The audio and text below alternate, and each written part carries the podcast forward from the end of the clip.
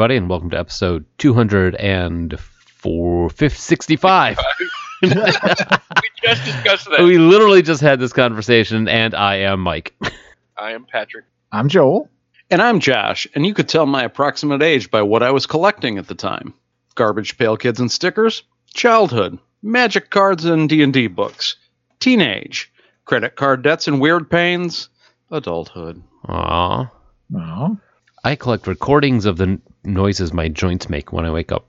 I'm going to put them together for a remix one of these days. It's gonna sound gonna- like tap dancing. Yeah. I was thinking it'd make a great haunted house record. And I collect joints. no, you don't. Well, not for very long. right. But yeah, we are talking about collections this week. What we collected then, what sort of things we collected now, collections that we have, collections that we didn't want.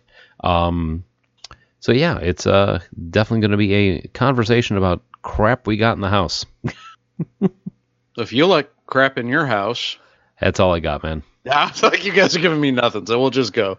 You'll probably like the shows on the Podcast Collective, though, such as Joel's Own The Sunshine Happy Pants Hour, Tales from the Hard Side, the Portland Beer Club Podcast, Talk Music to Me, and of course, the Red Dad Radio Hour.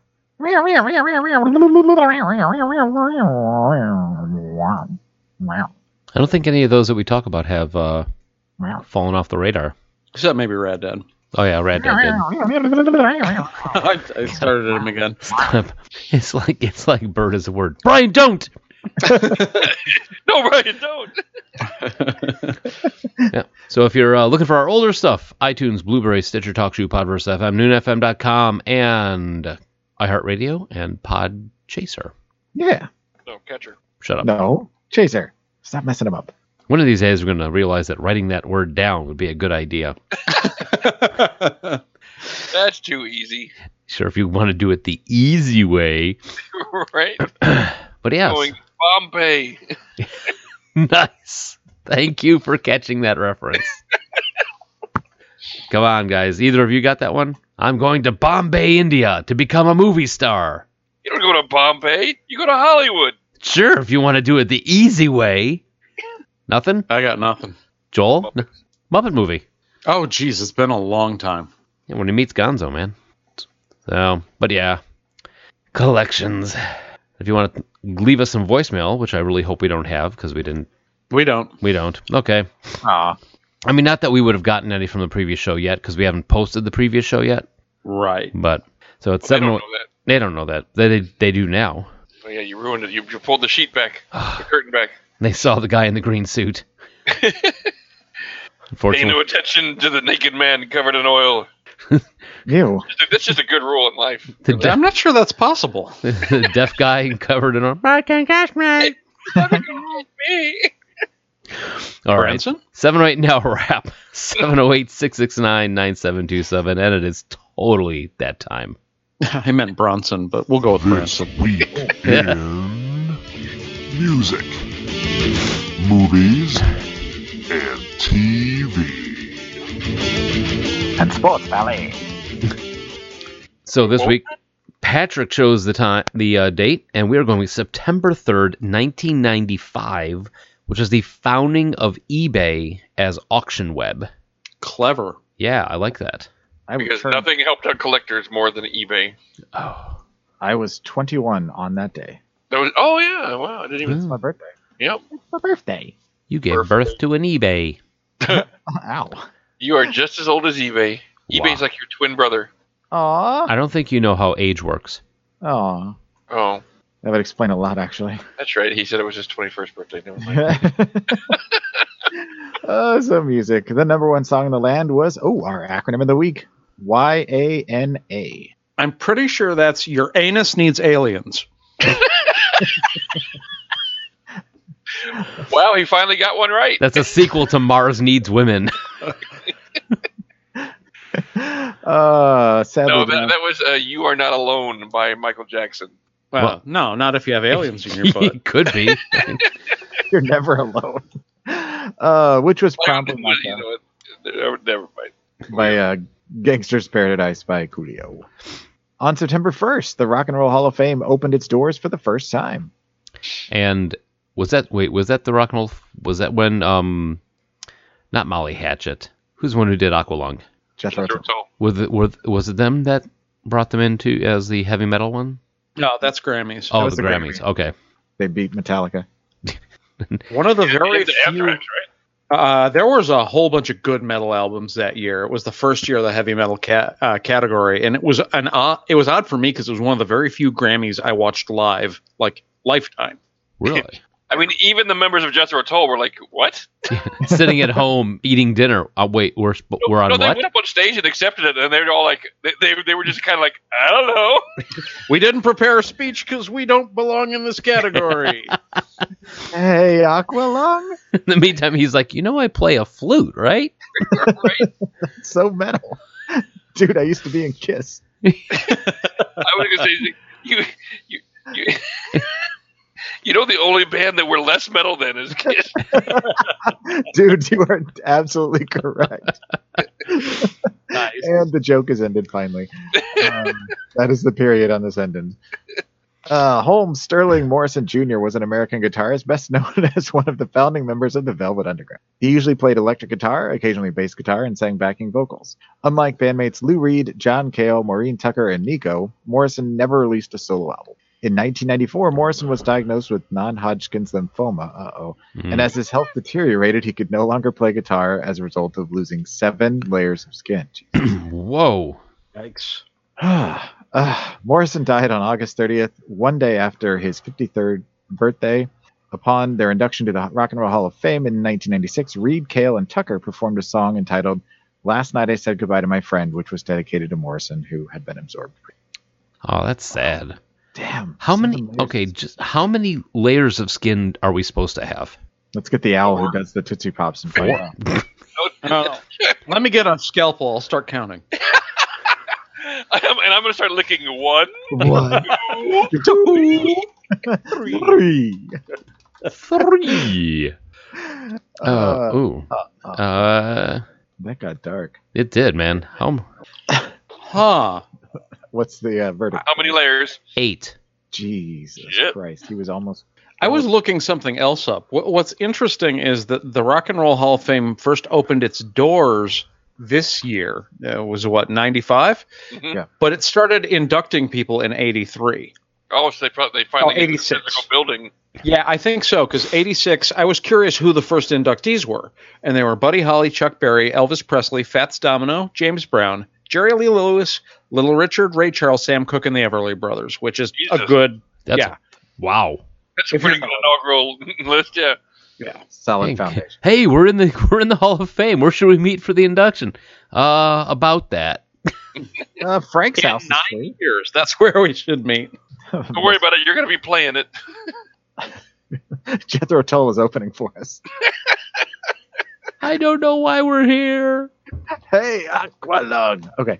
Uh, at You know the the 12th, song's about a pedophile, right? at the 12th MTV Video Music Awards on September 7th, among the winners were TLC, Tom Petty and the Heartbreakers, and Madonna. All interesting choices, Hmm. Yeah. but very, very 90s. No kidding. Yeah. All right, moving on to movies. The number one movie in the land was Mortal Kombat. I helped by watching it three times on opening weekend. Yep. I saw it opening weekend too. Just finish it. Liu Kang. Yeah, I just kept getting back to the dorms. I was like, "Oh, you haven't seen it yet? Yeah, I'll go." it's not even that I thought it was an amazing movie. I can't like, yeah, remember if we saw it together or not. I'm sure. I, I think I saw it with almost every possible combination of people in the dorms. He's just wandering around the triangle. Hey, anybody want to go see Mortal Kombat? Uh, Got- got- got one of those giant signs. Want to see Mortal Kombat? Ask me how. ELS students are like, They keep they getting now pine celebrate Mortal Kombat Day overseas. How many pine cones to go see Mortal Kombat with you? All right, John What? Megna was an American. You okay? Three. I'll let you finish. I'm done. He's looking himself. John Megna was an American actor with several bit parts on several TV shows, but his best known role is that of Dill in the film To Kill a Mockingbird. Megna died of AIDS related complications on September 4th. Ah. He was the character that was modeled after um, after Truman Capote as a child, Hmm. because Lee Harper or Harper Lee was uh, friends with Truman Capote her whole life. Huh. I you believe I only first read To Kill a Mockingbird last year? Really? Really? Wow. Yep. Yeah, I, I thought it was just as great as everyone says it was, but I just read it. For for a one time book, man, she hit it out of the park. Well, the sequel came out a couple of years ago. Along I Came know a it Watchman. No, it didn't. Yes, it did. No. Oh, I see. He's doing that. There should have been only real. one. Yeah, oh. I'm I'm, do, I'm I'm doing that. There is no you know fourth Indiana Jones. Did Jones. you read it? No. Yeah, according to people who are big Harper Lee fans, it's very different, but it's not bad. Yeah, I, I would. Ha- I don't have a problem with it as a, as a piece of literature. I have a problem with it saying that it is a follow up to you know some a, a dead author's. You know, no, don't get your own shit. Huh? No, she wrote it. Well, it was it was. I don't think she wrote more than more than a third to half of it. Yeah, it was cobbled together. Obviously, it was unfinished, and it was completed and compiled by someone else. But uh, apparently, enough of it was together that they were able to put together her letters and whatnot and finish it as she, as they believe she would have intended. Anyway, It Well, if they wasn't like to do it as she intended, they wouldn't have published anything, which is what she really wanted. But that's a whole. Sure. that. It wasn't like she had one sentence typed out in her typewriter when she died, and it was like it was the best of times. It was the worst of times, and they're like, finish it. all right. Movies released this week included To Wong Foo. Thanks for everything, Julie Newmar. Thank you for not making that the acronym, I by the would- way. Yeah. I almost interrupted you to tell you that's what I almost did. National Lampoon Senior Trip, The Prophecy, and The Last of the Dogmen. Another very '90s lineup. 90s were a time for kind of bizarre movies, weren't they? Yeah, that's a really weird cross section of I've never seen any one of those four. To Wong Foo was good. Yeah, To Wong Foo's good. Skip Senior Trip. The Prophecy's all right. Last of the Dogmen I haven't seen. Trying to figure out if I've actually seen The Prophecy. Christopher Walken is uh, like a bad angel. Yeah. I thought we probably saw it together because I remember watching it in the room. Yeah, probably. I don't remember it very well. Oh, it, it was Eric Stoltz, so we cer- you made me watch it for sure. Welcome home, Josh. Get in the Stoltz chair. The Juliana Hatfield of Hollywood. All right, TV. Uh, the top shows in the land are the very 90s ER, Seinfeld, Friends, and Caroline in the City. Wow. And That's here's to hoping 90s. they never do a remake of Caroline in the City because I don't want to have to watch that. I don't know. I, I wouldn't mind watching Lea Thompson. I just don't want to. You know, I'll just put it on mute. Uh, on September 4th, the cult series Xena Warrior Princess, starring Lucy Lawless and Renee O'Connor, debuted. The fact that I don't know how much you guys watched of both Hercules and Xena, but like Xena was so much better than Hercules, it was silly. Like it had no right to be that much better than Hercules. Which one came first? Hercules for sure. Hmm. I never watched either. Me either. I've Oh, yeah, those were- Xena enough to like you know know memes and know whatever and this and that and get to look at Lucy Lawless in a skimpy outfit. Of course, I am a man. Are you? Well, I mean, contrary to what a lot of women say. Aw. I think you're a man. oh, thank you. That means a lot. You're welcome. I've seen your penis. Let's get down to business. Okay. Oh, well, I guess I got to take my pants off, Josh. Let's get down to business. Before we go any further down this hallway, um, on September 5th, Alan Coulter, Kelter, I don't uh, became the second announcer on the Late Show with David Letterman, replacing Bill Wendell. Mr. W- And the song Mr. Wendell was written about him. No, he wasn't. No, it wasn't that old. that That's was a joke for Joel. Sang by Ringo Starr. Mr. Wendell. I don't know. all right. Also, a very happy day for us. September 9th was the debut of the WB, anchored by Animaniacs, which transfers over from Fox Children's programming block, Fox Kids. We watched a lot of Animaniacs in school. Yes. yeah, but mostly on Fox. Was it? Well, I mean, this was 95. Oh shit. Th- we were almost either all out or dropped out by this point. Yeah. Yep. Nope. Yep. I mean, we were living in the apartment. I transferred. Yeah, we were in the house at this point. Yeah. Yeah. But Animaniacs, that's just I mean, I it's one of those things where it's like I've found the old DVDs that I had. I'm like, ah, put it on. Does it hold up? Put it in. It holds up. Yeah. It really And I, does. I swear to you, I, I still, I, I, I still use the song to, to know the capitals. hey, capitals, states, and I mean, people are always amazed that I know the capital of anything. I'm like, really? I just memorized the song, dummy. It's it's pretty. When they asked, do you sing it to them? I sing it in my head to get to it. if, if, if it doesn't come to me right away, yeah, I got to sing it in my head real quick. I'm like, you having a stroke? yeah, right.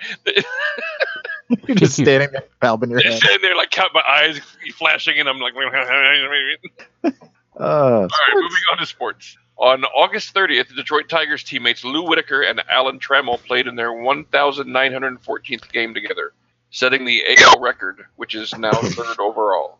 What the What- fuck just What, happened? what was that? what was What? what happened? Uh oh. Something just sounded like a robot sneezing in hell. Oh, yeah, yeah. I thought it was like the ring broke in on our broadcast for a second. What happened? I didn't hear anything. It was so weird. There's a weird electronic shriek for like a quarter of a second. I peed a little. I peed a lot. I'm sorry, I missed it. Oh man, I maybe maybe I'm gonna get killed by the end of this episode. This is- Stay this- tuned to see whether Pat survives. Seven minutes. That's exactly what I was thinking, Josh. She's gonna come climbing out of my my CPU. Covered in. Never mind. you should have touched your keyboard and be like, "Oh God!" Next house. yeah, I don't have to worry about that. Yeah. Yeah. All Don't worry about seven days and six, you'll be dead. I really hope the recording got that. Otherwise, people are going to be so confused. Oh yeah. if if all the shit that I have in that in that hard drive doesn't get her, she deserves to come out. All right, moving on. I don't know if you guys got any of what I just said in I, that I did. I'll just go on. Two NFL teams made their expansion franchise debuts on on September 3rd. The Carolina Panthers lost in overtime 23 to 20 to the Atlanta Falcons in front of 58,808 fans at the Georgia Dome, and the Jacksonville Jaguars fell to the Houston Oilers 10 to 3. 72,363 fans attended at Jacksonville Municipal Stadium. The Atlanta Falcons. I probably would have guessed wrong if someone had asked me when those two teams started being a thing. It feels like they've been around a lot longer than that. Whew. But I mean, if you think about it, there's 23 years. Jeez. Wow. I feel old all of a sudden. All of a sudden, Yeah. That's because I'm touching myself. But you nicknamed your penis old. I'm feeling old. Mostly due to the wrinkles. kind of weird alley are we going down this week? I don't know. this is what happens when we record on a Sunday afternoon. Uh, and lastly, on September 5th, Cal Ripken tied Lou Gehrig's record of consecutive games with 2,130, and he broke the record the following day. that What? thankfully didn't tie his record of diseases. Oh Jesus, I'm sorry. dude! But in sports history, this was th- th- this was a pretty important event. Cal Ripken taking over. He, he na- still has the record to this day. It's like 20, 2,600, something like that, games in a row without missing a game for any reason at all. That, that's insanity. Not even injury and stuff. That's crazy. Yeah. Wow. Color me impressed. All right. So, uh, Play us off. keyboard Joel. Not, not, not, not, not. That was a long one. That's what she said. I had Mexican last night. It's also what she said. Is it? Okay. So, Probably. Let's just move on. yes, let's let's. Uh, so collections. Everybody has one. I'm sure. Even if you say you don't, there is something that somebody collects. You know, have you ever met somebody who says, "I don't collect anything"? no, I don't think so. Not that I can think of. I mean, or they say I don't. I don't really collect anything, but they have like one or two of something. Yeah. Yeah. Okay, okay. Well, let's let's start with that. What what constitutes a collection? How at Oh. what number does a collection begin? Three. Three? Three. Three of something. I think five. Well, see, here's the Hmm. thing with three is Because I don't think I have a collection of right guard, even though I have six of them. Well, I think you have to be buying things in a category because they are part of that category. And if you just have a pair of them, it's not quite a collection yet. I would say that three is the absolute minimum you would need. To be considered And- a collection. And it's not if you have three of anything, it's a collection. It's if you have three of a particular category where you bought the third one because it was part of the category that the other two belong to. I was just gonna say, yeah, if you have three right guards in your cabinet, but it's all the same kind, not really a collection. Is It's nobody going to address the question of why Pat needs six right guards? Have you Have you ever met him? Are you, yeah, are really gonna Okay, I rescind the question. Pat smells. Let's. we lived together for years. Like, But like, I Like, said, thank you. Only God. six? Yeah. That'll get me through the next, you know, couple of weeks. Holy cats. baby. But no, I mean like one of the okay, here's here's one of the things. When I worked for Starbucks, I had to do some presentation for something at corporate and it was supposed to be three minutes long. So I uh uh Joel, who did the song The Scientist? Coldplay. Oh, uh, Coldplay. yeah. Okay, so I used the Coldplay song The Scientist because it was just about three minutes long for my background music. So when it came to the end notes of it, I knew my presentation was almost over and I didn't have to like look around. I could just hear that this it was almost done, right? well, it went off really well and a bunch of brown nosing freaks that they were at Starbucks, because it went off so well, everyone just assumed that I was this huge Coldplay fan. So I had people that I didn't know buying me Coldplay albums. So now I have a collection of Coldplay albums. Why do I say it's a collection? Because I have more than three, and they're like weird, like Euro track shit that people decided. So now I have I have Coldplay because eventually the word got out that Mike collects Coldplay. Now I've got like eight different Coldplay albums that I don't want. So I have a collection that I didn't want. That's what I was initially talking about with that. Which is funny because when I was um, growing up, whenever we had Christmas with the family, you know, my aunts, uncles, cousins, everybody got together. If you told somebody that you like something, plan on getting it for the rest of your life. Oh God, yeah. Because every Christmas it's like, oh, Joel likes whatever, and uh, all of a sudden you're collecting that whether you like it or not. You had Well, to say I- something. I to ended up with a collection of for for years, either poker related or bartending related. That's all I ever got every Christmas. I think that's especially true if your interests are niche and not well understood by people whose interaction with culture at large is like watching whatever's on primetime TV. Mm-hmm. Because, Very like, true. I'm super into games, but people are like, oh, he's got a Guinness tattoo. So I have just a shitload of random Guinness merchandise. Yep. You play Magic the Gathering. Here's a stack of mana I found. Isn't that neat? This is just really thin bread. Why did you give me this? It fell came from the sky. I don't think you Okay, understand. The first question we got down here is, what did you collect as a kid? Um, I myself, uh, I I guess I would say I had a collection of uh, Hot Wheels and action figures would be my two biggest collections as a kid. But I mean, is it a collection if you play with it? I don't know. Oh, for sure. Oh, Yeah. definitely. All right. I mean, nowadays collecting to us would maybe mean more, you know, actually unboxed, packaged still sort of thing. But yeah, then you still collected it. You just used it. I try not to be that guy that uh, keeps something pristine in the package and never opens it because it's a collector's item. I, I try not to do that. It's kind of depressing. Yeah, I hit enough of the other middle-aged nerd stereotypes. I don't need to hit that one.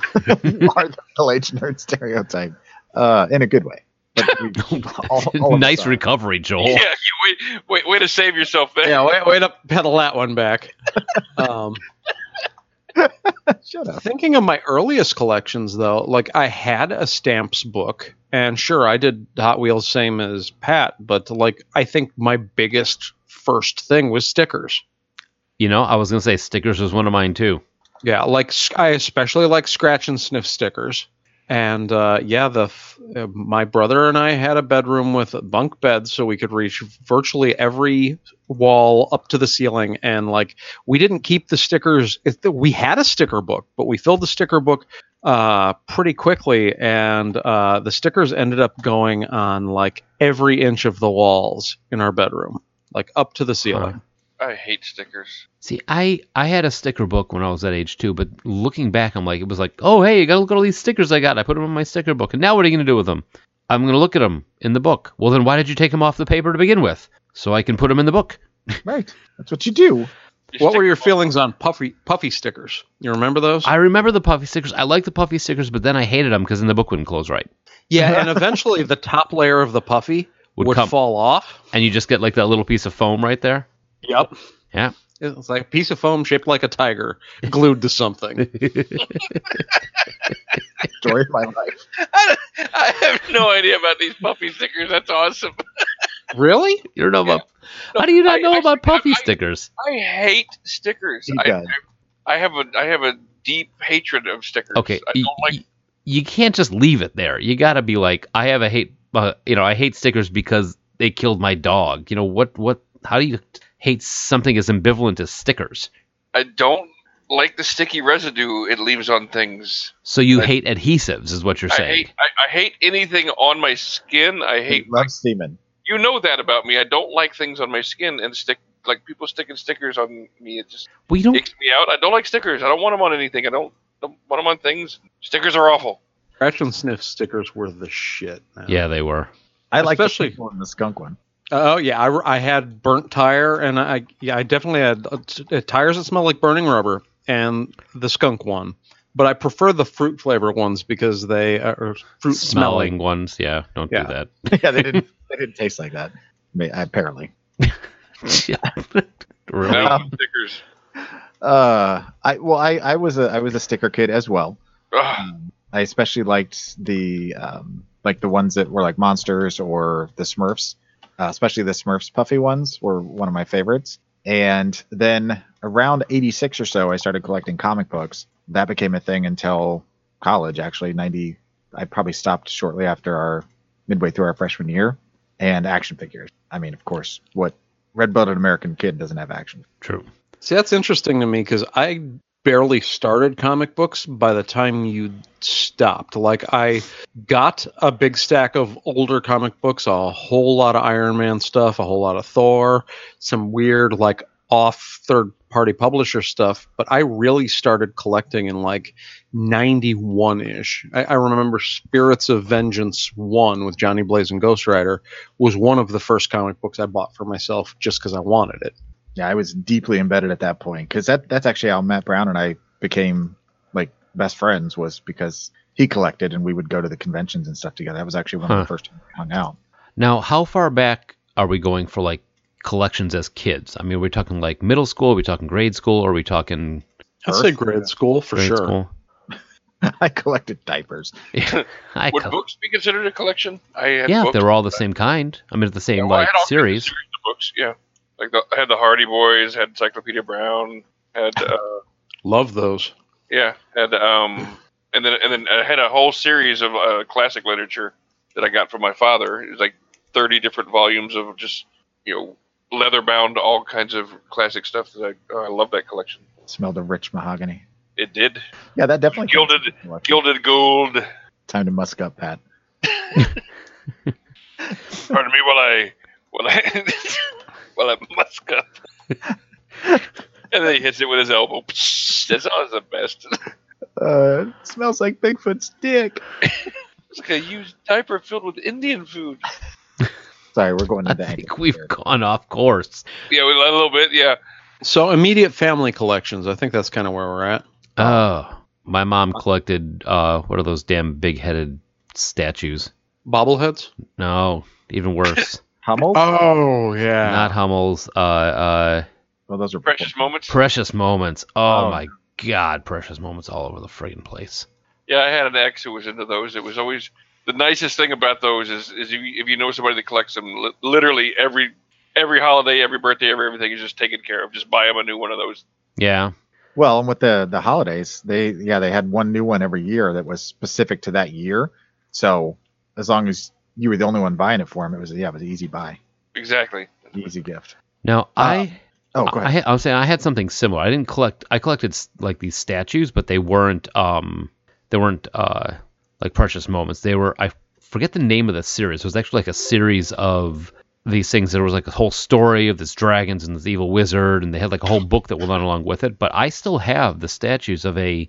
It's like a maybe foot tall uh, ice dragon, porcelain ice dragon statue. That's And pretty cool. It is pretty cool. I'll take a picture of it. I'll send it to you. And and the wizard that goes along with him.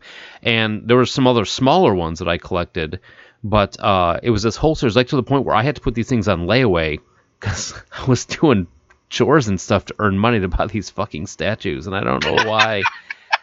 Dude, that is a that's a collector. but I bought like I mean I paid like a hundred and forty bucks for this fucking dragon when I was like twelve.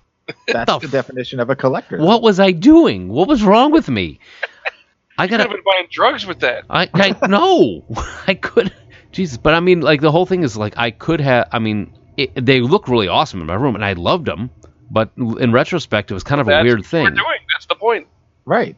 That's that's the whole that's the whole thing of collecting. It's like I can buy shoes, but I really want to buy, you know, this special edition volume of books. Your priorities are to buy the books versus the shoes. Yeah.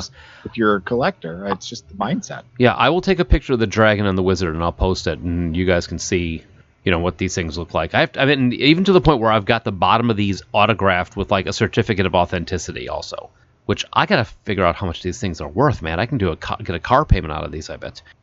um, my grandmother on my mom's side, um, she her big thing that was all over her house. She she collected elephants, and I specifically remember I have two of them that I inherited when she passed. Um, but every year the Republican Party would release these.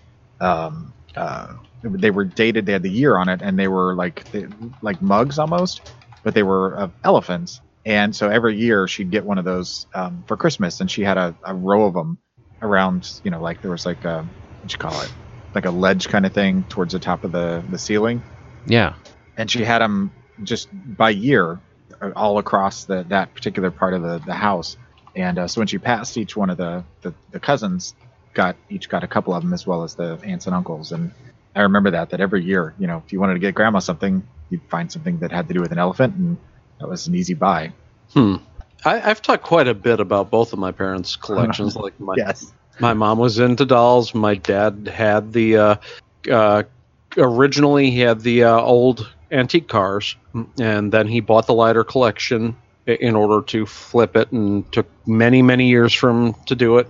Uh, what one thing I haven't touched on too much, and I have to mention it now because it's going to be relevant to a future question, is that uh, there's a series of books that was produced by the company my dad worked most of his life for, uh, called the Lakeside Press uh, editions. They're all uh, very high quality, small volumes. Usually it's classic literature, but that R.R. Donnelley and Sons makes once at Christmas and sends to all current and retired employees. and they originally were going to my grandfather on my mother's side, but when he died, I got them all Ooh. and uh, like I'm still getting one every Christmas. Like I, my dad will give it to me with my Christmas card. That's pretty cool. Yes, and uh, well, it's kind of working into the. I technically inherited the collection, and uh, jumping ahead to a future question on our list. Unfortunately, uh, probably about ten or fifteen volumes I no longer have because some of them are worth something, and I was desperate for cash, so I sold some of them. Now I kind of wish I hadn't. See, that's the thing is I've sold some things that I've collected, and it always is uh, like in when you're doing it, it's like I need really need the cash, but then like later, even though it's they're not around, you're not like affect really affecting your life. You're kind of sad about it. Right, because it's one of those things like I'm I don't care enough about it to go back and rebuy them to fill in the gaps. But like I'm glad I couldn't find all of the ones I had when I sold them because I'm certain I didn't get I was desperate, so I didn't get their true value for them and I'd rather just have them as part of the set. Mm-hmm. Well, my, my biggest foible in that category of selling part of a collection, when I was a kid, I did kind of what Mike did, where I saved up my money. We were taking a trip to Canada, and we went to um, Mile High Comics, and uh, along the way, and um, I had reached out to them ahead of time because they were selling a copy of Daredevil One. Got it for two hundred bucks at the time, and that's I mean that's what it was going for then. now, granted, fast forward to when I'm a bit older, needed cash. It's the only thing I really had that was of any value. Put it on eBay, thinking, you know, hey, I can sell it. I didn't know really how eBay worked, so I didn't set a reserve. Mm. And I wanted to get 800 for it. I ended up getting, I think, like 450 or something like that. And I, you know, I reached out to the guy and kind of tried to see if I could haggle him up some or something, or get him to, you know, renege on the deal. But um, he said, you know, if it's in good enough condition, I'll take it. But if not, I'll let you keep it, and we'll just consider it a wash. So drove out. He ended up taking it off my hands. Uh, and now it's, I think last time I checked, it's selling for like eight grand or something like that. Oh, so, Man, I- and I, I really, I wouldn't have sold it ultimately if I had the choice because it was, it still is one of like the, the favorite things I've ever owned, and um, uh, it was in, it was in good shape too. So it's one of those things that if I ever become independently wealthy, would like to add back to my collection. But yeah, that was a big shit. yeah. That's. I mean, that's. Don't go down that that aisle. I mean, don't go down that that road because then you you start driving yourself nuts by you know what you could have had with a collection. Right. Like I- we were talking about earlier with Pat and his magic cards. Right. Yeah. I mean, that's that was a collection I had in college. I had a pretty nice Magic uh, the Gathering collection that I had accumulated through buying and, and trading and selling and buying and stealing and not really stealing. but yeah, no, I I actually I put a lot of time and money into into into a lot of expensive cards just to make decks that I wanted to make. And um, one year at Gen Con, I decided I was just going to sell it because I thought that the market was dropping on it. I was incorrect. we really thought it was going to bottom out. right? I mean, it's just so many things pointed to this was this was the apex and it was on the way out.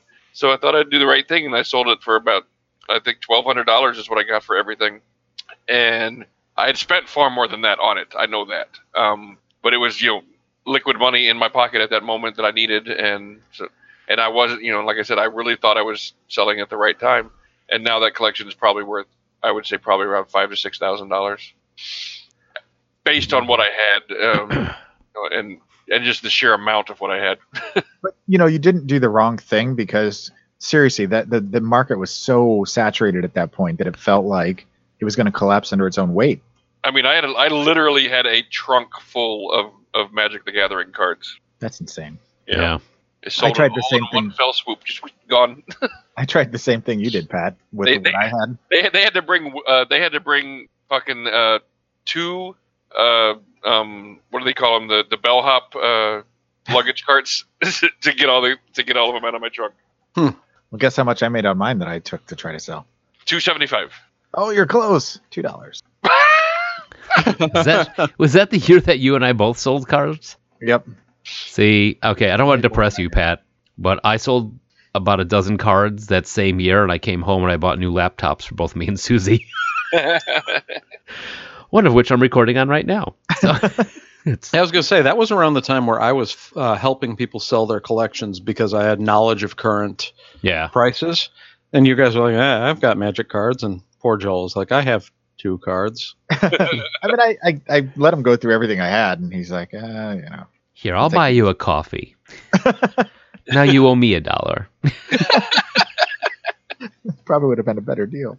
Well, my father, he um had a had a problem. He couldn't he couldn't buy less than three of things, but he couldn't buy more than like twenty. He had. I mean, it wasn't like a thing he did on purpose. It just that was just how he was. He'd like he'd start a collection of something, and then he would just kind of lose focus and start a collection of something else. So I have boxes and boxes full of all kinds of little like groups Whoop. of things. Like he has his he had a oh only in America collection, which was like six or seven just random weird things that he found in different places. And then there's like the you know the the butter dish set, you know, and then there's the salt and pepper sets, and then there's this, the, and there's just all kinds of you know. The only thing that is like really like huge would be like his his music collection, his records and and uh, CDs and eight tracks and everything that I inherited. So he just had like a collection of just like less, just I mean, I- I used to things joke all with- over.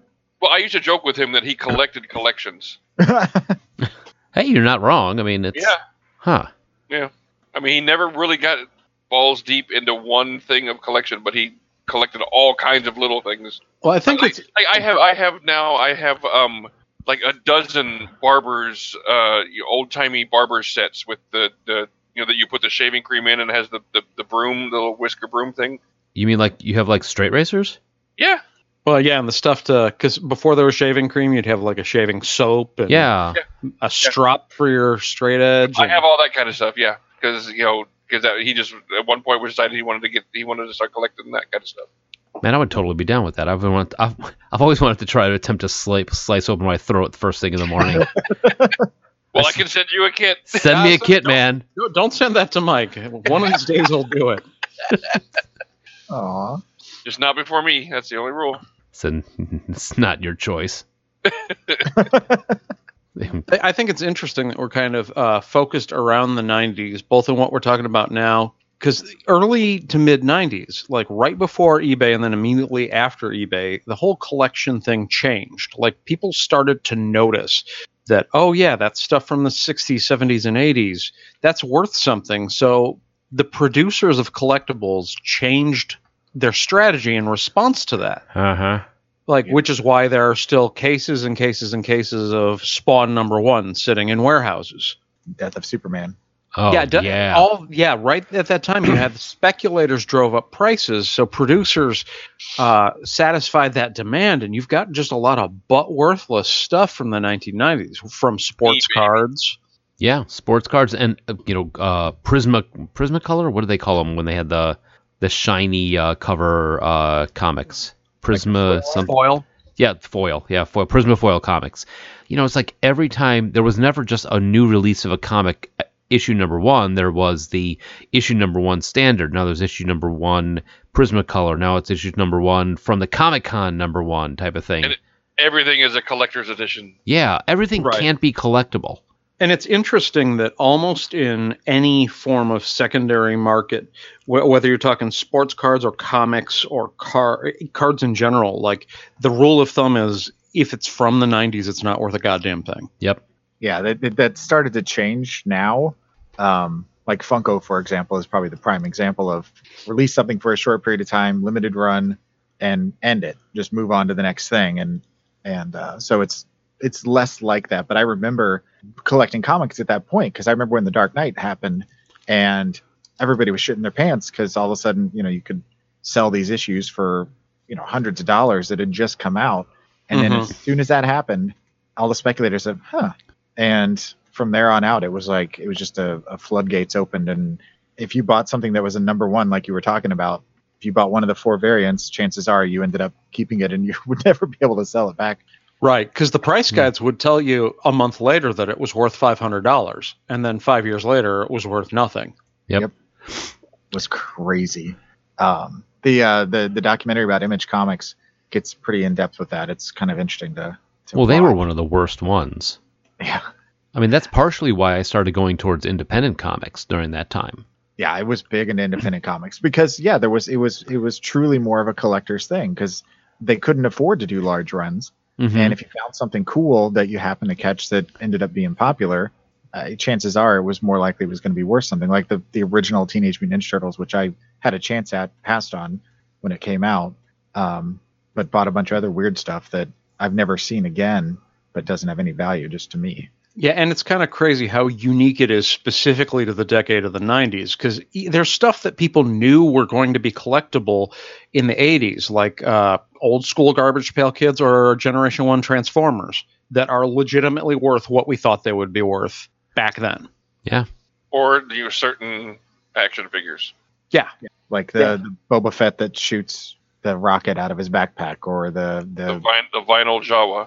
oh, with the the- little vinyl robe, yeah. yeah. The, uh, The- Luke Skywalker or Darth Vader that have the the lightsaber that actually pops out instead of his you know stagnant. Yeah, Yeah, I had the R2D2 from that uh, mail in, uh, the Kenner promotion. Oh man, that's something else I miss. Collect Promotion? as many of the barcodes and you mail them in, and then you get um, what was the chameleon Yep. guy from GI Joe? Oh, Zan- Xantar? Zantar- yeah, Zartan. Zartan. Zartan. Yeah, you get Zartan, and it changes color when you put him in the sun. That was I have that one. yeah. I mean, and then when you I get had that one. Too. uh, who Me was some of the other ones you got? Refrigerator Perry. Fridge. Yeah, I mean there was Yep. all, I miss that kind of stuff. I got the Emperor. I got the Star Wars one. Well, and then there was the GI Joe, the limited GI Joe thing where you could get one that was your own name, and it was just a generic like guy with a mask on that looked kind of like a mix between a like a Cobra soldier or Cobra commander and a and a GI Joe, but it came with like a personalized uh, card that had all your information on it. Oh, that's cool. Yeah. I wonder how much those are worth now. I have one, but I've never I've never looked into it. But yeah, that was One I mean, of those they're all memories. technically one of a kind. Yep. But they're specific to you, so you know if somebody's like, "I want the Joel Kenyon action figure," it's like, uh, yeah, I don't really care about that. I have an action figure of myself, but that's, with, with depression, kung fu grip. aw. But no, sad. I mean, that, and I, I do think I agree with you, Josh. It's like the '90s were like fuck all for collectibles. It, I really hate what happened, especially to comics during that time. So, yeah, but yeah. So uh, for the then, do we got anything else you want to talk Well, about? there's this is last, uh, like, what did you want to collect but didn't or couldn't? Ooh. And that was a constant thing for me because, like, my growing up, like, I didn't get an allowance for many years. And when I finally did get one, it was like $3 a week. Uh, So like frequently, I, I I had like a transformer, and like eventually I'd get one of the like bumblebee size ones because it was what my parents were willing to buy for me. We weren't poor by any means, but like I certainly was not a kid who had a complete set of anything. hmm. And then going into college, uh, commuter student didn't have a lot of pocket money either. Like I frequently I was the first into Magic, but I f- often had the fewest Magic cards of anybody because I just I didn't have the ready cash to buy them. So that was my main limiter all, in this entire then period that we're talking about from childhood to Yeah. year 2000. And it's probably why when I, I started as a young adult with like my first real couple of jobs, was like I, I didn't deny myself fucking anything. I, I would say probably what I wanted to collect was like the more expensive magic cards, like the Lotus and the and the Moxes and, and time. You know the what what, what is the the time um, Time Twister. Time Twister, Time Yeah. Twister, yeah. So those types of cards I would have liked to have gotten. the Power Nine. Yeah, just yeah, all of yeah, exactly the whole the whole nine. That's that was. I didn't even get one. I mean, I wanted to get all of them. I didn't even never even got one. I had two at one point. Yeah, I remember. I remember looking at them. Well, yeah, they were necessary because my first deck was Channel Fireball. Yeah, I can't think of any um, of anything that I wanted to collect. I mean, not that I went out and bought myself any collection I wanted, but I mean, I don't think there was anything outside of what my interests were that I was like, "Oh, I totally have to have that." I mean, I don't know. Yeah, I can't think of anything specifically either. I mean, I had a couple of um, uh, like Japanese toys, like the Robotech ones that I thought were cool. That I never got more than just I think maybe two.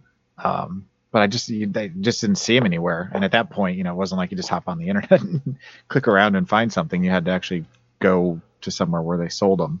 Um, See, I think that's another big change between the then and the now for this, because if I have something that I wanted to collect back then, and they didn't have it at this comic shop, or they didn't have it, you know, they can call the other stores and they, you know, sorry, don't have it. Had to go to find a different comic shop, go there, find a different store, go find it, or uh, waiting for the chase figures, you know, when you if you were picking up uh, action figures. I mean, now it's it's a it's well a lot easier to actually have a collection because you can't find something, you go to eBay, you go to Amazon, you go to a thousand different spots online where you can find these items. And I just think what's missing is be the the chase is missing. Yeah, I mean, you can still get that that uh, meant, or you still can do that. You know, hitting thrift stores or specialty shops, or uh, you know, feel like if you're a record collector, I mean, there's so many record stores that are still kind of out there and popping up that you can do it. But sometimes it's like, do I really want to do that? Do I have time to do that? hmm And that's probably something more to talk about in the now. But Well, it- well, yeah. And it's funny you talk about the chase because that's the next kind of shitty thing that manufacturers did to kind of adjust to the eBay new paradigm is they'd create figures that were packed one per case of lesser desirable figures that were literally called chase figures that were for the collectors. Yep. So yeah, you'd have like pack of 50. On the top of the pack of 50 there's this one unique blister pack and usually the stores had to decide okay does does an employee snag it and buy it for themselves do they have a favored customer who gets to buy it what happens to that chase figure hmm And the rest of it's all Mace Windu. Sure. i think jetster dexter was uh, one of the big chase figures from the prequels where like it wasn't even a great figure or a real awesome character but there was just like i I could be wrong on that but i, I thought i remember hearing that he was a box topper for uh, episode two Oh yeah, that guy. I know. Um, I think the one of the regret of not grabbing it when I saw it. I think Jek Porkins. I saw one of his and didn't and didn't think about it, and then it wasn't until later that I realized that he was like a chase figure too. Uh, he was another like uh, case topper Yeah, yeah. But uh, but no, I mean it's I the chase, the wait, figuring out if you could find it, following up on leads, that sort of thing. If you were looking for one specific thing to finish up a finish up a a series or finish up, you know, one section of a collection type of thing, it just seems to Sure. be missing. I think we're getting our toes kind of deep into the yeah we're stepping over into the now. So I yeah because we'll... a lot of this is something that definitely kind of crosses over into the post 2000 so it's yeah. a good spot for a break. Right on. So we'll be back in a little bit as we all look around the house to see what our collections are now.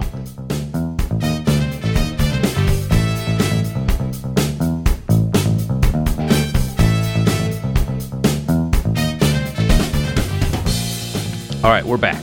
We've meandered around the house and looked to see of things that we have more than three of to determine what our collections are for now. And uh, Turns out I collect scabs. ew, Ew. ew, just ew. and I collect summons. Oh. Aw, that makes us sad. no, I mean, does do uh, any of us have a actual like go out of the way to get stuff type collection thing going now?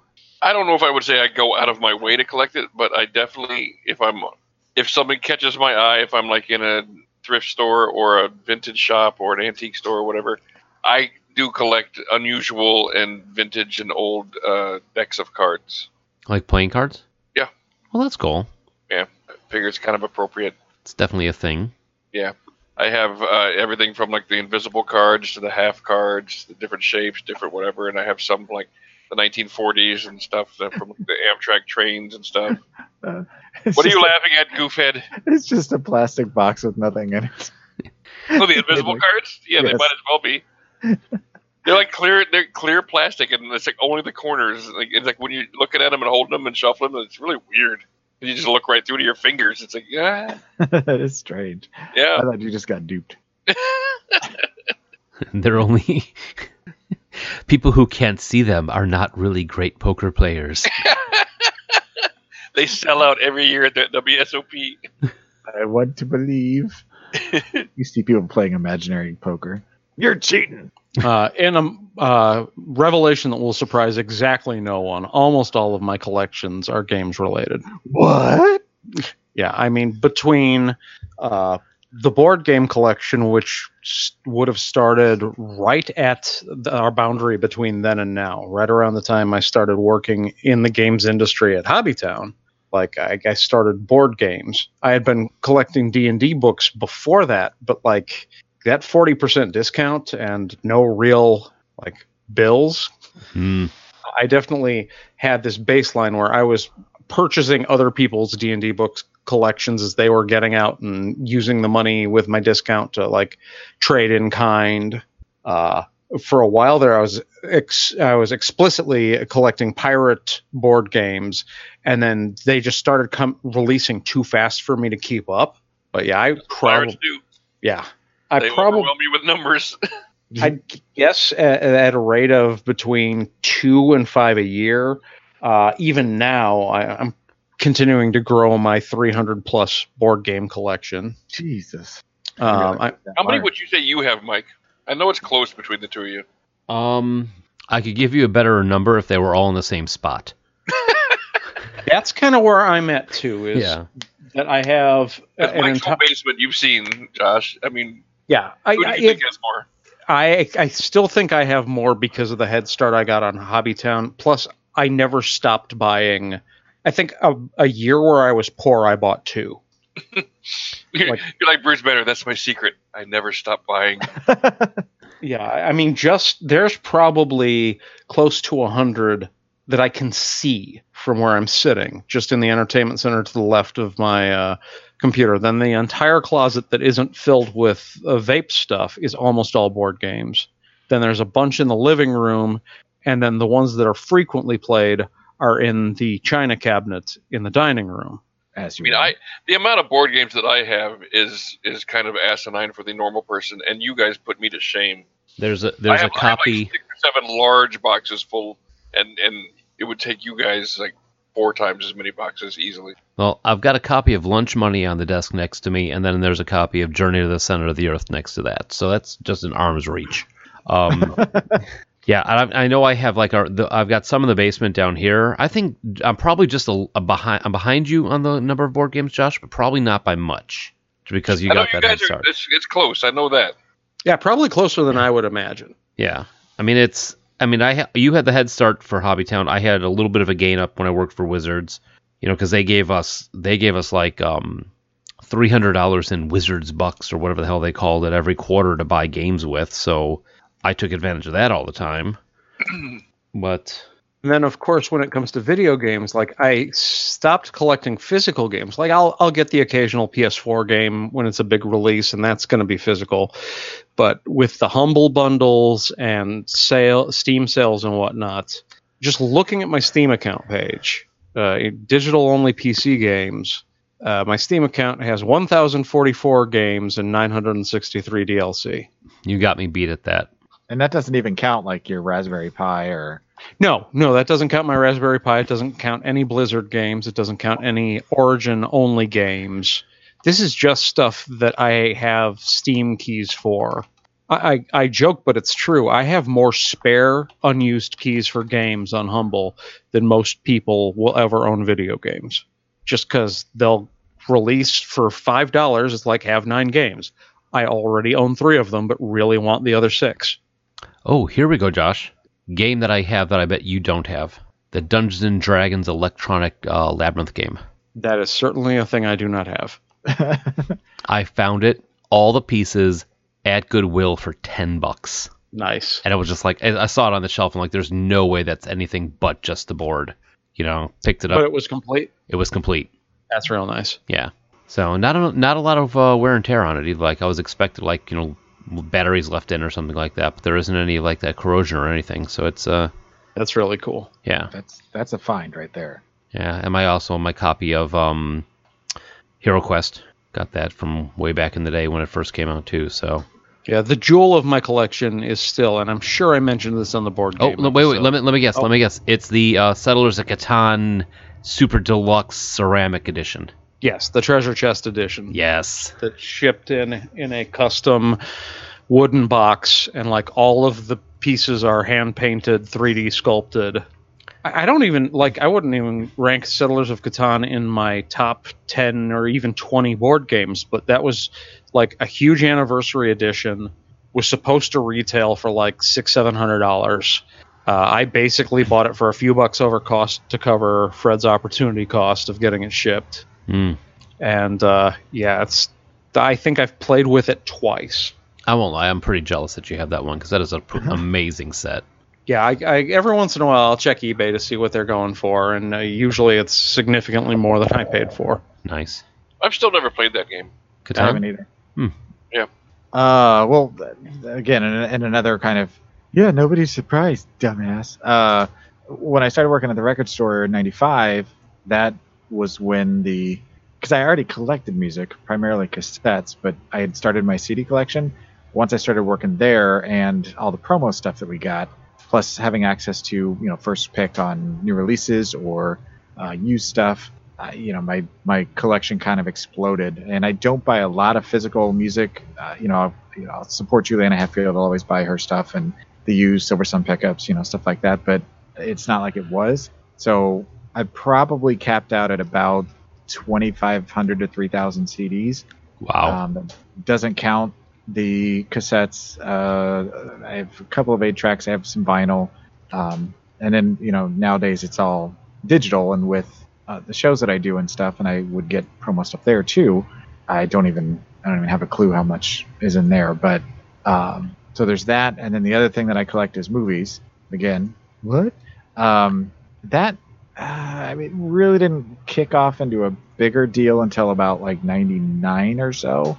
And I don't have an accurate count of the DVDs anymore just because uh, when uh, I divorced, you know, she took the ones that she wanted and I kept the ones that I wanted. And then I've started to replace a lot of them on Blu ray. So the Blu rays that I've kept count of, I've got 573 Blu rays. Um, you know, some of those are sets, but I then there's the DVDs mixed in there, and then I've got a whole box of VHS tapes down in the basement. So, um, but that's that's my ever growing collection. That's the one thing that I do collect outside of toys. Now, I also have physical video games that I've collect- been collecting. So I've got like my original Final Fantasy cartridge from the first Nintendo.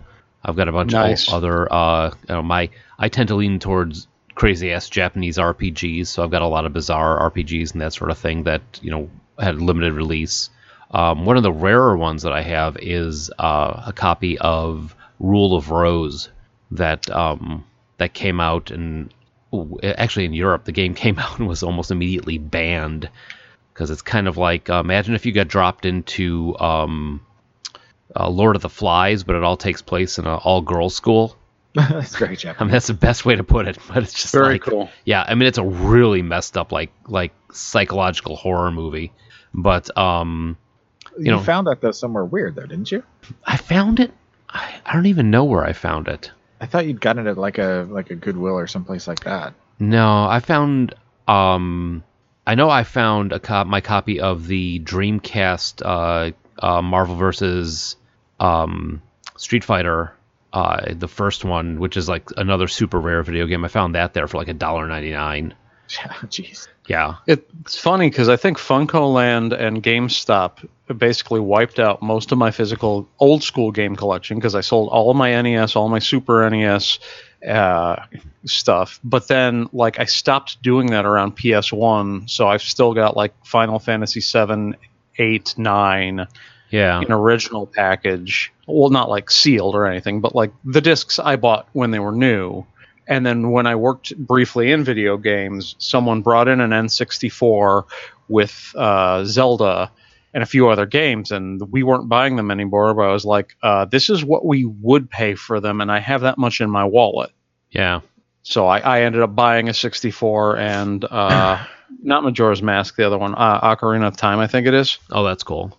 Yeah, there's there's a when I worked um I think at the the sandwich shop, the sandwich shop or Starbucks, there was a uh, game shop that I went to all the time that I would actually get a phone call from the manager there and he called me, "Hey Mike, yeah, what's up?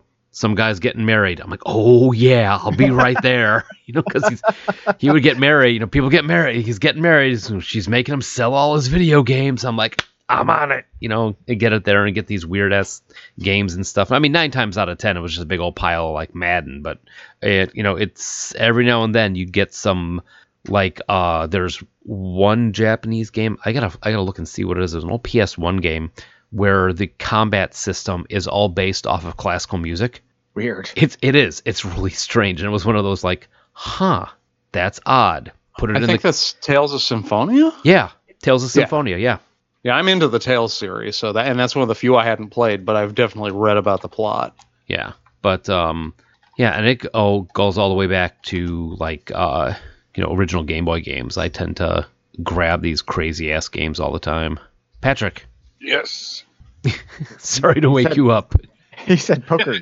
po- uh, Oh, Eternal Pokemon. Sonata. I didn't No. have any. I, mean, I just didn't have much to say about anything. Oh. Other comments, I just kept to myself. So I was gonna ask, what do what do you collect that you hated? What got willed to you that you're just like, Oh, I have boxes and boxes of antique glassware that I just can't. I, I can't even give it away. I've listed them everywhere for sale. I've tried to go go to like estate sales, all this kind of stuff, and it's like, I it's just nothing but like you know salt dips and different types of creamers and shakers and all kinds of just like. My dad just had like cabinets full of all this stuff on display, and it's just there's a flood in the market because all the baby boomers that collected this kind of stuff are dying off, and like people are inheriting. I'm just one of the other people that's inherited all this stuff. That you know, the market is flooded. It's so weird though that that there would be that big of a trend of something that once that generation starts, you know, passing away, that all of a sudden that that market that maybe was Well, and, and, and like the, you know the, the you know the younger generation now has zero interest in buying like you know an antique container to put your salt in. You know, I mean they just don't. I mean they they just don't have that interest. So it's it's it's, it's just a, a market that doesn't exist anymore. So those I have all my father's collections is the answer to that. well, yeah, you did collect or inherit quite a bit Yeah, when you passed. and it's just sitting in a storage unit. well, maybe someday the ceramic and crystal salt cellar market will come back to you. If it does, boys, we'll be we'll be swimming in rubies. Just wait till baby boomers start coming back. They're gonna want their shit. Um, well, the only thing I've really got, I mean, outside of the the two elephant mugs, which I I kind of wanted because you know it was it was kind of a, a thing with my grandmother. Uh, my when my grandfather passed away, I got his rather small uh, record collection, which consisted of 78s and weird Time Life collections. Um, I got a bunch of 78s myself. Yeah. yeah, they're useless. I mean, I when I worked at the record store, people would come in and like, I've got this 78, and Val would be like, and Yeah. you Yeah. know, Yeah, you might as well use it for target practice. pretty much. You know, she's like, they're they're basically giant coasters. Um, I, I was lucky enough to find somebody to buy uh, my dad's Victrola and I got rid of some of the 78s that way, but she didn't want to take all of them, so I just got I'm stuck with like you know probably a hundred 78s. Oh, are they the ones made out of bakelite too? So they weigh a shit ton. Oh, Yep. they're heavy as shit. Yep, and they have uh, and they still have all the wrappings on them, the old paper wrappings and everything. I got a bunch of them that are bound into books. yeah, I got some of those too. Yeah. Yep. That that's the stuff that I ended up with that I really didn't want. But they're like none of the other family members had anything to do, you know, with music. So they asked if I wanted it, and I got his stereo cabinet and stuff too, which that I did want. Um, so you know, kind of came part and parcel with that. Yeah, I have the whole stereo thing, as, as I've talked to you guys about before too. My dad's entire stereo system, complete with all the original boxes, the receipt, and the business card of the guy that sold it to him. Hmm. I kind of wish I'd gotten my mom's record stuff because she had a cylinder record player and Oh, a bunch of that's cool. cylinders. That's yeah, cool. they're probably still at my dad's house, and I, I doubt. Like, I don't even know if they have it in the dining room anymore. But like when sealed up, that record player just looks like a weird end table. hmm Huh. That was what the Victrola was too. Yeah, it just looked like a, a, a tall end table. Yeah, Yep. it was furniture, man. The one that I've got is, I mean, if you had like somebody, eh, maybe four foot five or so, they could lay across the top of it. I mean, it's pretty, and it's heavy as shit. uh, it's fucking, it's a nice piece of furniture though. Yeah, the Edison is much more pillar-like. So taller. Yeah, tall, tall and compact, r- more vertical than horizontal. Is there anything you got, Josh, that you inherited that uh, you didn't really want this? I mean, considering that uh, my mother passed away, but my uh, brother still lives in the family home with his uh, wife and kids, like, not really. They're eh, the the closest thing to an inheritance would be the books I talked about in the first half. But like, yeah, everything that was my mom's is my dad's. So, like, I if eventually he's going to pass away and something will happen. like, I, I'm not exactly sure how that'll all work uh, and uh, I- I'm not too concerned about it, considering that my, my life is in my own house and my brother's is there. So, Right. yeah. Way to make it dark, Joel. Sorry. We're all gonna die someday. Yeah, I'm certain in terms of collections of stuff that I don't care about. i- i- There's a lot of crap I bought at Hobbytown and just never threw out. I, I know I've got plenty of packs and boxes of whatever the hot game of the moment was, whether that's like a HeroClix from this, that, or the other thing. The Axis and Allies collectible miniatures I've got some of. Yeah, I've got a Axis bunch and of. Allies miniatures. Yep. Oh, yeah. That was back when like collectible miniatures were hot, right after HeroClix and uh, the Star Wars and Marvel collectible miniatures. Like everybody was like, let's just put something out to try and ride this wave. Yeah. And at forty percent discount, I, I I bought it all. Not not all of everything, but a little bit of almost everything. Well, I've still Yeah. got all my comics. I, even though I don't collect, I've still got them, and they're you know safely stowed away um, down, actually sitting right next to me. But uh, Is you that know, how you so- handle them? You just bring them around with you everywhere you, wherever you go. it's like 14 long boxes of. No wonder you're always late to shit. You gotta pack up the Hold on, I'll load up comics. my comics.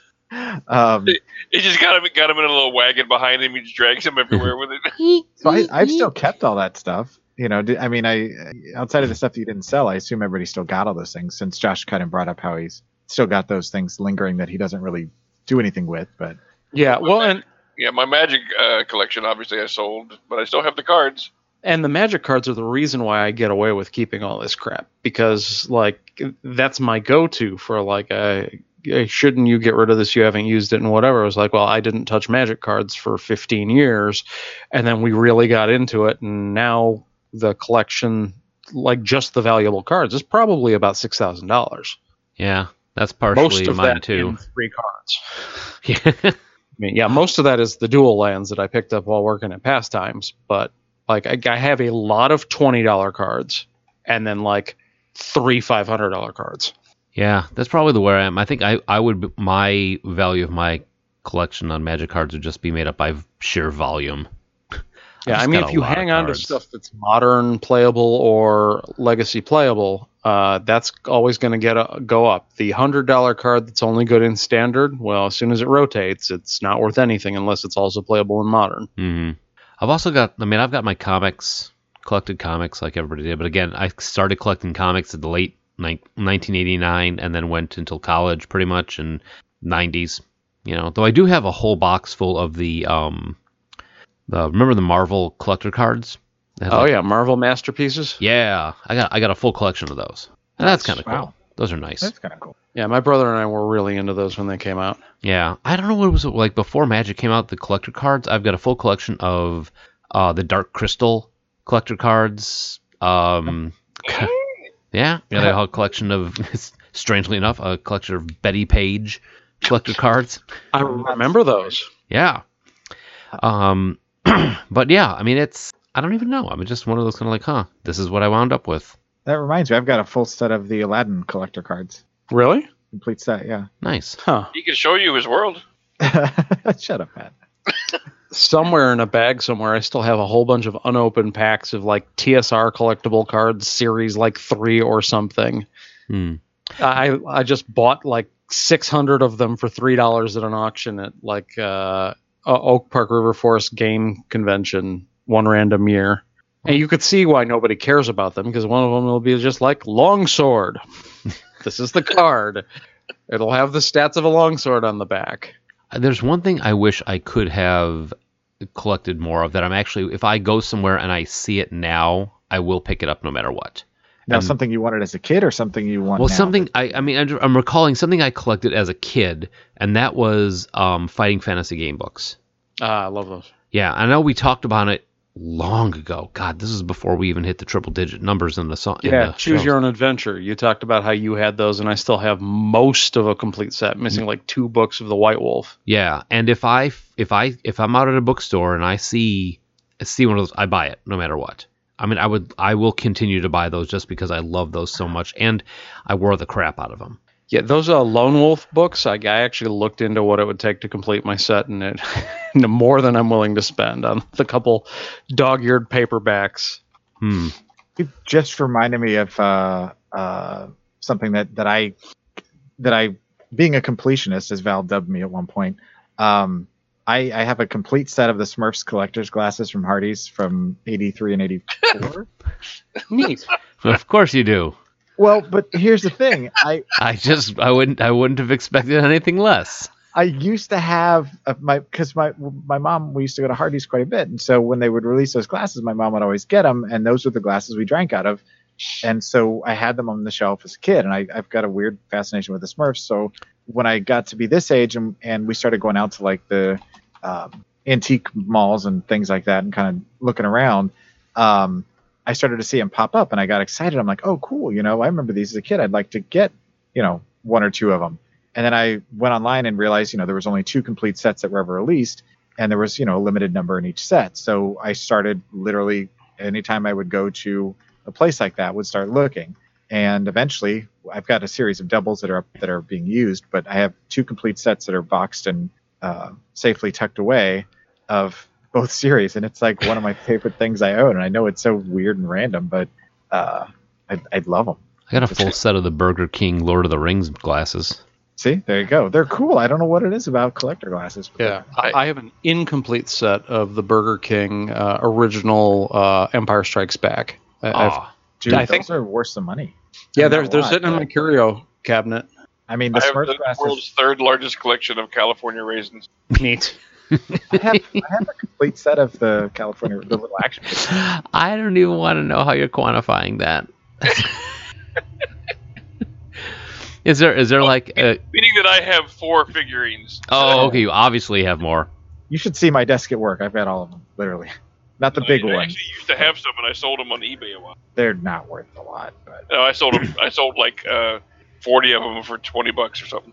yeah, I mean, they're they're a dime a dozen. There's some that are harder to find than others, but um, Matt Massey actually his his mom worked for Hardee's for most of her um, adult life, and and so he had a, a a bunch of them. He had and he just sent me all of them, and it ended up being you know the complete set of all of them that they released plus doubles. Huh. So because he knew I was into the little figurines like the Smurfs and the uh, California raisins. Oh, I'm wrong. The the uh, set I've got is Jedi. I, I decided to look. Still though, I mean, if you go to those antique fairs and stuff, the like the Smurf ones would go anywhere from three to five bucks, depending on you know how limited they were. But the Star Wars ones were always ten to twenty minimum for them if they were in good shape. Yeah, and the two I've got are, and it looks like they're depending on quality. It looks like most of them go for fifteen to twenty a piece. Yeah. But some people are trying to sell some of them for upwards of fifty. A guy, I have two of the four. Well, the problem is, is you know they're easily breakable, and if you used them, the more you put them in the wash machine, the the more faded they got.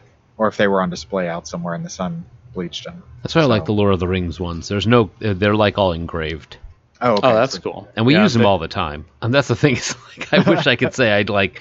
I'm like no, because you know if I'm if I'm having like an ale or something, it seems it's pretty cool to drink it out of the gu- the Gandalf, you know, pedestal glass type of thing.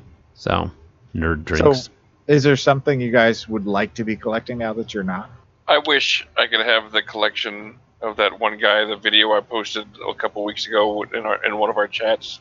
That that of his miniatures and figurines and and terrain and buildings and everything for just epic Dungeons and Dragons games. Yeah, I know what you're talking about. And, uh, yeah. I've got like nowhere near what he's got, but it's funny. The more we talk, the more I realize, oh wait a minute, yeah, I got some shit like that. Like, I, I ended up buying a lot of miniatures specifically for D and D, and some of them I painted. Some of them are just sitting waiting to be assembled and painted. Yeah. Probably will be waiting forever. I would love to have enough time to get into 40k. I oh, love wouldn't that be awesome? I love the world. I love the, the miniatures. I love the game, but I do not have that much time, money, or energy Availability or resources. or, or skill to paint an entire 5,000 point army. I mean, I've got I'm- I've got one of the video games that I you know was talking about with Susie, and she's like, "Oh, why don't you get into this game? Because then you would never see me." That's that's its own thing. I mean, if you're into that, that's pretty much all you're into. Well, it's literally like a part-time job, is what I've heard. Yeah. I I mean, it's. I, I got into it basically because of my discount, and I've had two uh, 40k armies and two fantasy armies, and uh, yeah, like it's a pretty fun game. Like I've still got a lot of the stuff. Some pieces have gotten broken over the years, or bits have fallen off and gotten lost. hmm A lot of it was just like I, I was not a good miniatures painter, but the more time you spend on it, the better you get at it. It's, Yeah. Definitely one of those things that if you've got five squads of 10 guys and you have to paint them for a tournament, by the time you're done, you're pretty okay at the basics. Yeah, and that was that was the thing. It's like I don't have time to paint all these, and Susie goes, "You don't have to paint them." I'm like, "Yes, you do. You really do. You have to. You can't just I say you have the gray army." right. And typically the the 1500 or 2000 point armies like at almost any point in the hobby, depending on your army, you're talking between 1 and 2000 dollars to get what about what you'd want Mhm. on- once you're all said and done. Yep. with vehicles and special armors. And, Yeah, and then individual figures that are like twenty bucks for the leader guy, and then the all the hobby supplies to get them ready. In time, Yeah, you gotta prime them. You gotta file it down. All the flashing off of it. There's so much. Yeah.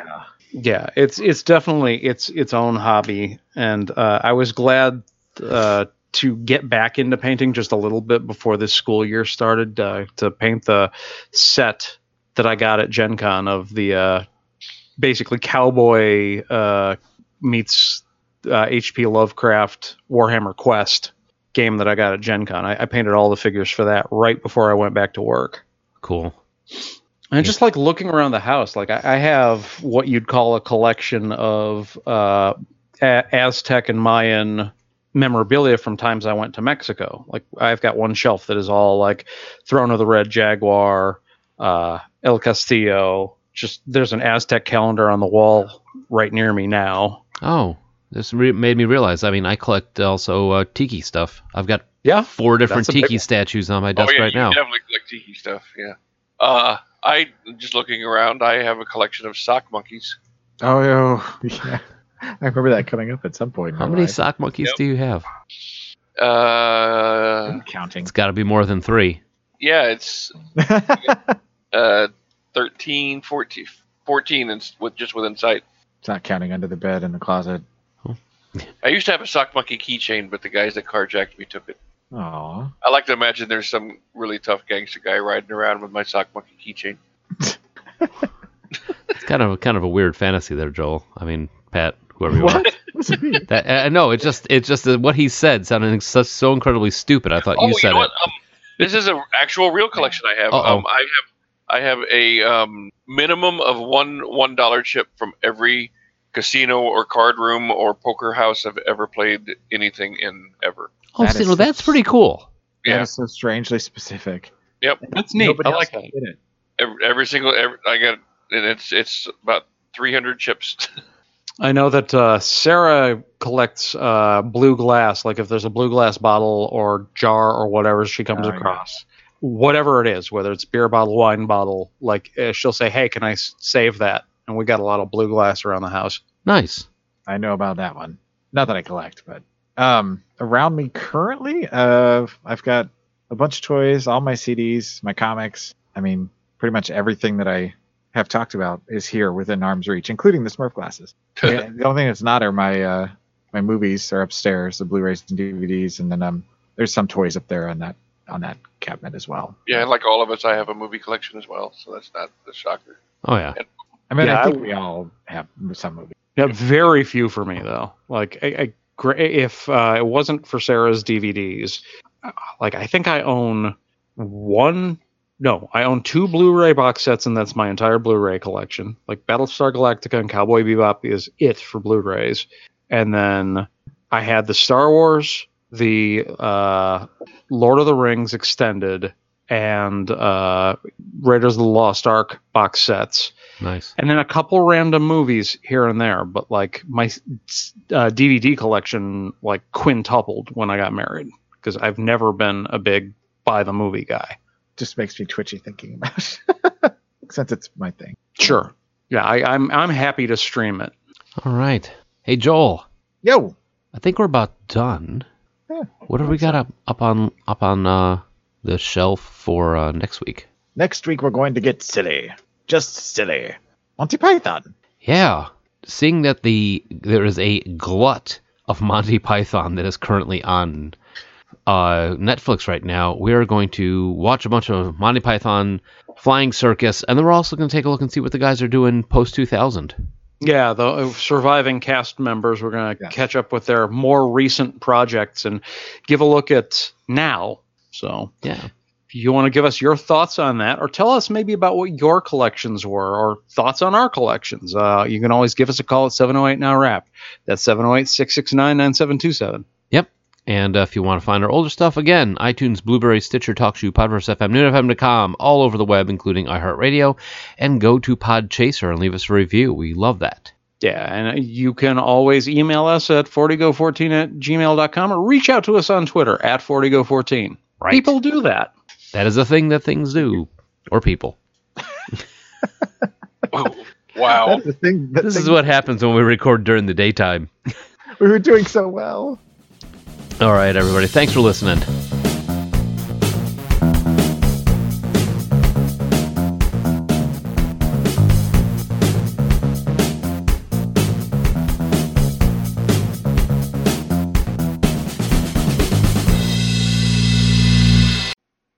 All right.